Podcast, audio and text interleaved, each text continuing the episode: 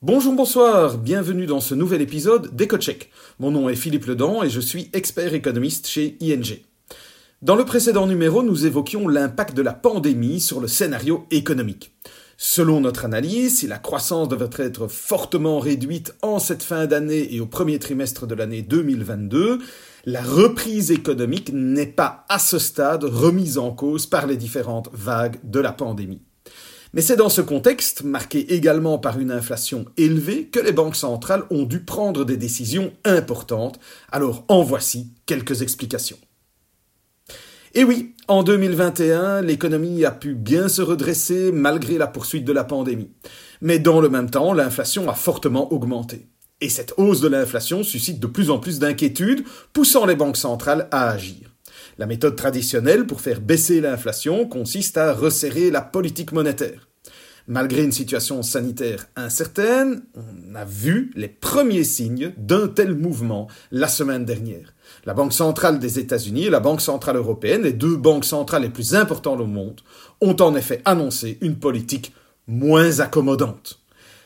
Tout d'abord, regardons ce que la Réserve fédérale, c'est comme ça qu'on appelle la Banque centrale américaine, a décidé. Premièrement, la Réserve fédérale va réduire progressivement et plus rapidement ses achats d'actifs, le fameux programme d'assouplissement quantitatif, donc le fait que la Banque centrale achète sur les marchés financiers des actifs, principalement des obligations et principalement des obligations d'État. Auparavant, elle avait fait savoir qu'elle n'achèterait plus d'actifs avec de la monnaie nouvellement créée, donc vraiment des achats nets d'ici mai 2022. Mais la semaine dernière, elle a annoncé que le programme prendrait fin dès le mois de février, donc plus rapidement que prévu. Deuxièmement, le mot temporaire n'était plus utilisé pour décrire l'inflation. Cela montre que la Réserve fédérale admet que l'inflation américaine sera plus élevée pendant une période plus longue. Les analystes s'attendaient à une accélération de la suppression du programme d'achat et à la suppression du terme temporaire. Il n'y a donc pas de surprise jusqu'ici. Mais la Réunion a également fourni de nouvelles prévisions sur la croissance économique, sur l'inflation, le chômage et le taux directeur de la Banque centrale.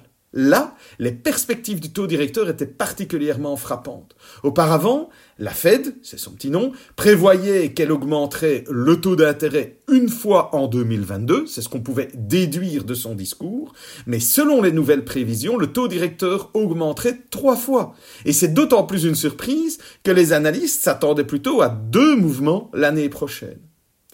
Dans la zone euro, nous observons un mouvement similaire de la part de la Banque centrale européenne, même si la politique monétaire ne se resserre pas aussi rapidement qu'aux États-Unis.